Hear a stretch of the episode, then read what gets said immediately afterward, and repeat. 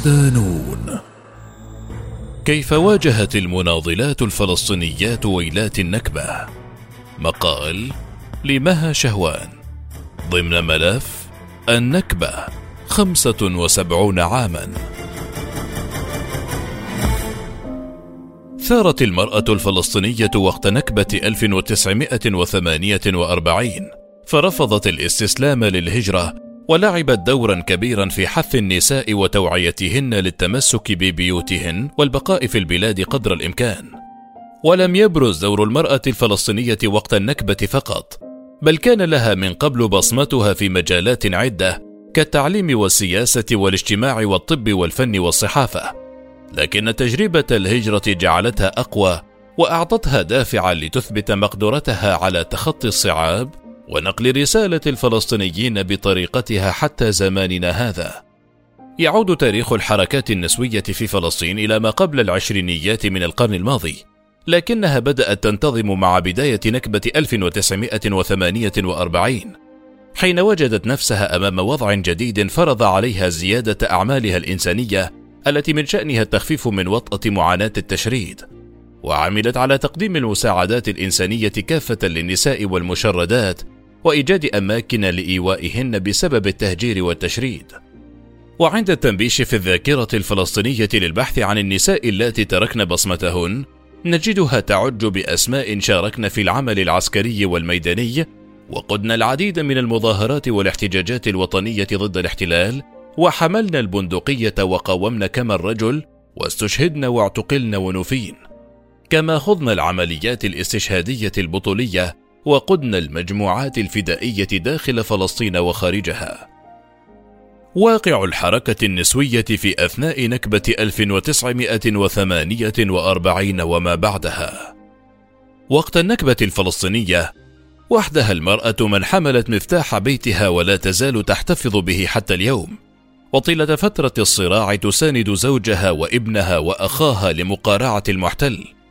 فتكشف له الطرق الآمنة وتقف في وجه بندقية الجندي وتحمل نعش ابنها على كتفها. كما أنها لعبت دورا كبيرا في تماسك الأسرة بعد عمليات التهجير وفقدان العوائل بيوتها وأراضيها. فكانت الداعم الأول والأخير لتشد من أزر أبيها وزوجها. كما سندت أبنائها ليحصدوا الشهادات العليا ويتقلدن مناصب مميزة من شأنها الارتقاء بإدارة البلاد لم يكن دور المرأة الفلسطينية خلال النكبة وبعدها فقط داعما لأسرتها، بل بفعل مشاركتها الوطنية في كثير من الأحداث التي مرت بها فلسطين. تعرضت للضرب والملاحقة والاعتقال والقتل على يد الاحتلال الإسرائيلي، وذلك لتأثيرها القوي في كثير من الميادين الحربية. وبعد نكبة 1948 واصلت المرأة الفلسطينية مسيرتها النضالية الجديدة في مخيمات اللجوء والشتات بتقديم الخدمات الاجتماعية الصحية والتعليمية للمرأة والأسرة وتقديم دورات تدريب مختلفة كالخياطة والتطريز والتعليم المدرسي لهن. في محاولة منهن للمحافظة على البقاء وتحقيق التطور الاجتماعي كرفع مستوى التعليم بين الإناث. كما شهدت مشاركة المرأة نموا كبيرا في مراحل المد الثوري وشاركت بالعمليات النوعية مثل خطف الطائرات كليلى خالد وأمينة دحبور وعمليات في الضفة الغربية وغزة كفاطمة برناوي وعايشة عودة ورسيمة عودة ورشيدة عبيد وعبلة طه وسهام الوزني وعائدة سعد وصبحية سكيك وفيروز عرفة ونهل البايض وغيرهن. وامتلأت السجون بالمناضلات اللواتي شاركن بعمل كفاحي.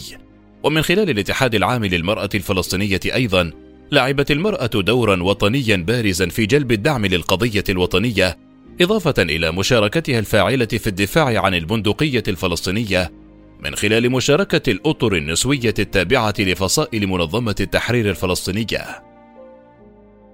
فلسطينيات رائدات تركن بصمتهن في مجالات الحياة. لم يقتصر عمل المرأة الفلسطينية على العمل النضالي فقط، بل نشطن في العديد من المجالات الاجتماعية والثقافية وكذلك العسكرية.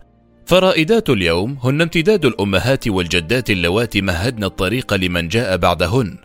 يستعرض نون بوست في هذا التقرير عددا من أبرزهن.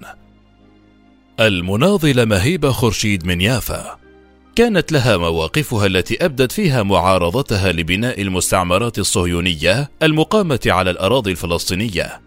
ومعارضتها لسياسات التهجير القسري للسكان الفلسطينيين عندما كانت المدن والبلدات الفلسطينية تتعرض للمذابح والهدم الكلي. أسست أول تنظيم عسكري نسائي اسمه زهرة الأقحوان رفقة شقيقتها ناريمان بمشاركة عدد من النساء الفلسطينيات وبعض الرجال العرب والأجانب.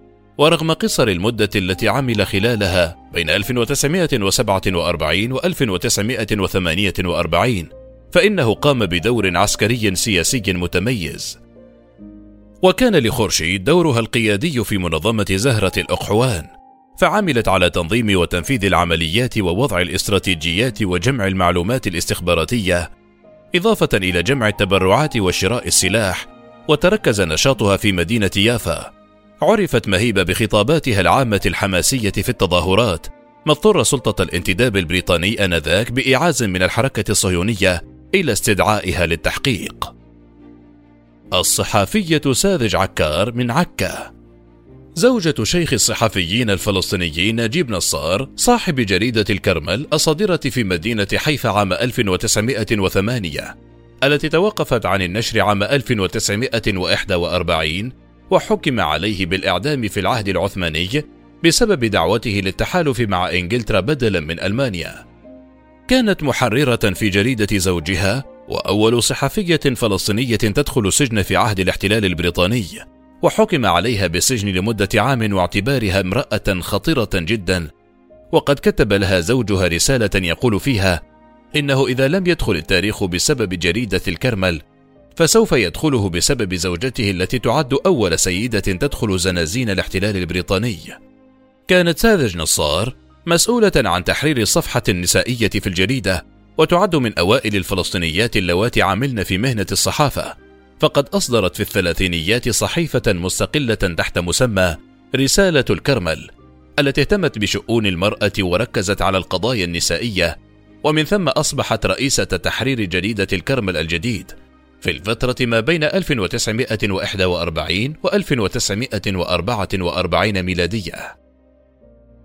الفدائية زكية شموط ولدت زكية شموط في مدينة حيفا عام 1945 التحقت بالعمل الفدائي المقاوم عام 1968 أي في السنة الثالثة والعشرين من عمرها لتكون من أوائل الفدائيات الفلسطينيات اللواتي نفذن عمليات داخل الأراضي الفلسطينية المحتلة عام 1948 بلغ عدد العمليات التي نفذتها سبع عمليات وذلك في نهاية الستينيات وأوائل السبعينيات ما أسفر عن سقوط عشرات الإسرائيليين بين قتيل وجريح قبل أن يتم اعتقالها وزوجها وأفراد عائلتها وهي حامل في شهر الخامس.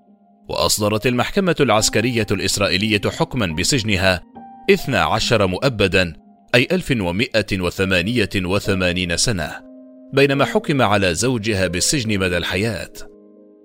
أنجبت زكية بتاريخ الثامن عشر من فبراير شباط 1972 طفلتها نادية داخل سجن نافي ترتسيا الإسرائيلي في منطقة الرملة لتكون أول فلسطينية أسيرة تنجب مولودها داخل سجون الاحتلال الإسرائيلي. وفي عام 1983 أطلق سراحها في عملية تبادل للأسرى بين الثورة الفلسطينية وإسرائيل وأبعدت إلى الجزائر. سميحة خليل أسست عام 1952 جمعية الاتحاد النسائي العربي في مدينة البيرة وكانت رئيسة لها وفي العام 1965 أسست جمعية إنعاش الأسرة مع مجموعة من النساء الفلسطينيات وكانت رئيسة لها طوال حياتها. تعد واحدة من رواد الحركة الوطنية الفلسطينية إذ وقفت وتصدت بأساليب متعددة لسياسات الاحتلال العنصرية وقمعه الجائر.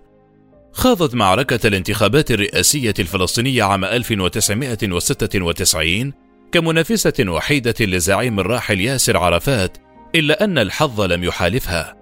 لعبت دورا واضحا في عملية النضال الوطني وفرضت عليها قوات الاحتلال الإسرائيلي الإقامة الجبرية عام 1980 لمدة سنتين ونصف ومنعت من السفر لمدة 12 عاما. سلافة جاد الله أول مصورة في تاريخ الثورة الفلسطينية.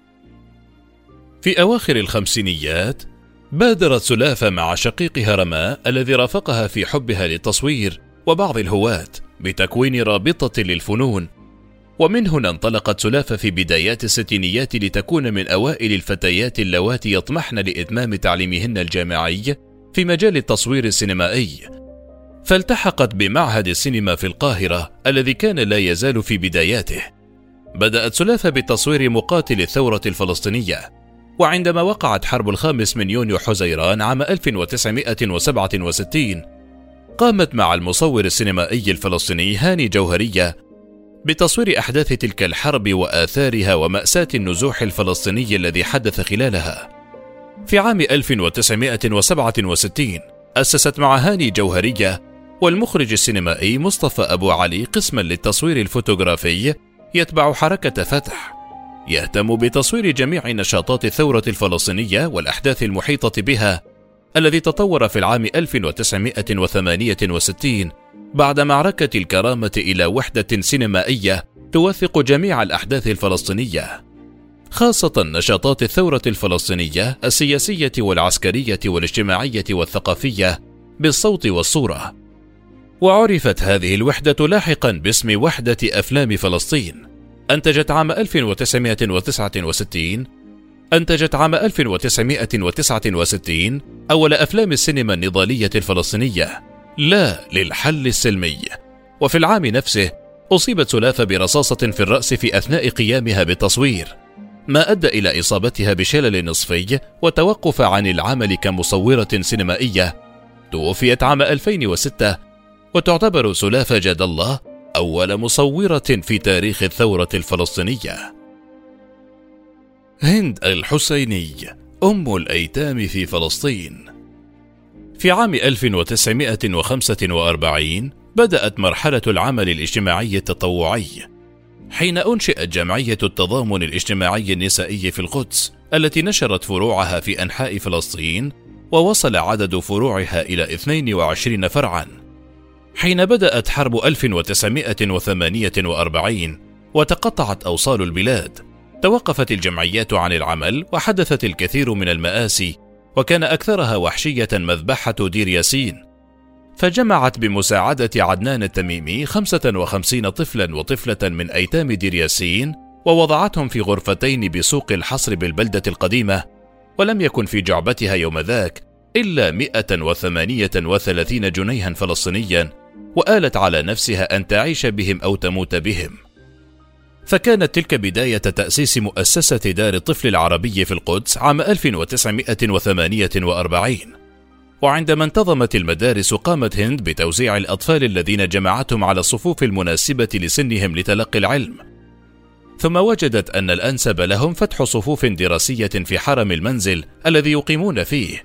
فاستخدمت الكراج واسطبل الخيل كصفوف مؤقتة تحت إشرافها المباشر.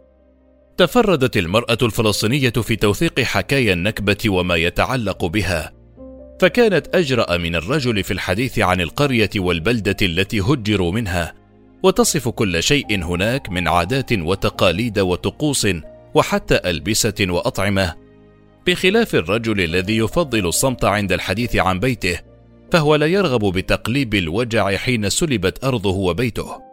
فمن يرغب بمعرفة الأحوال الاقتصادية والاجتماعية لقرية ما، عليه أن يطرق باب سيدة لاجئة لا تزال تحتفظ في ذاكرتها بالكثير من المواقف الحياتية اليومية.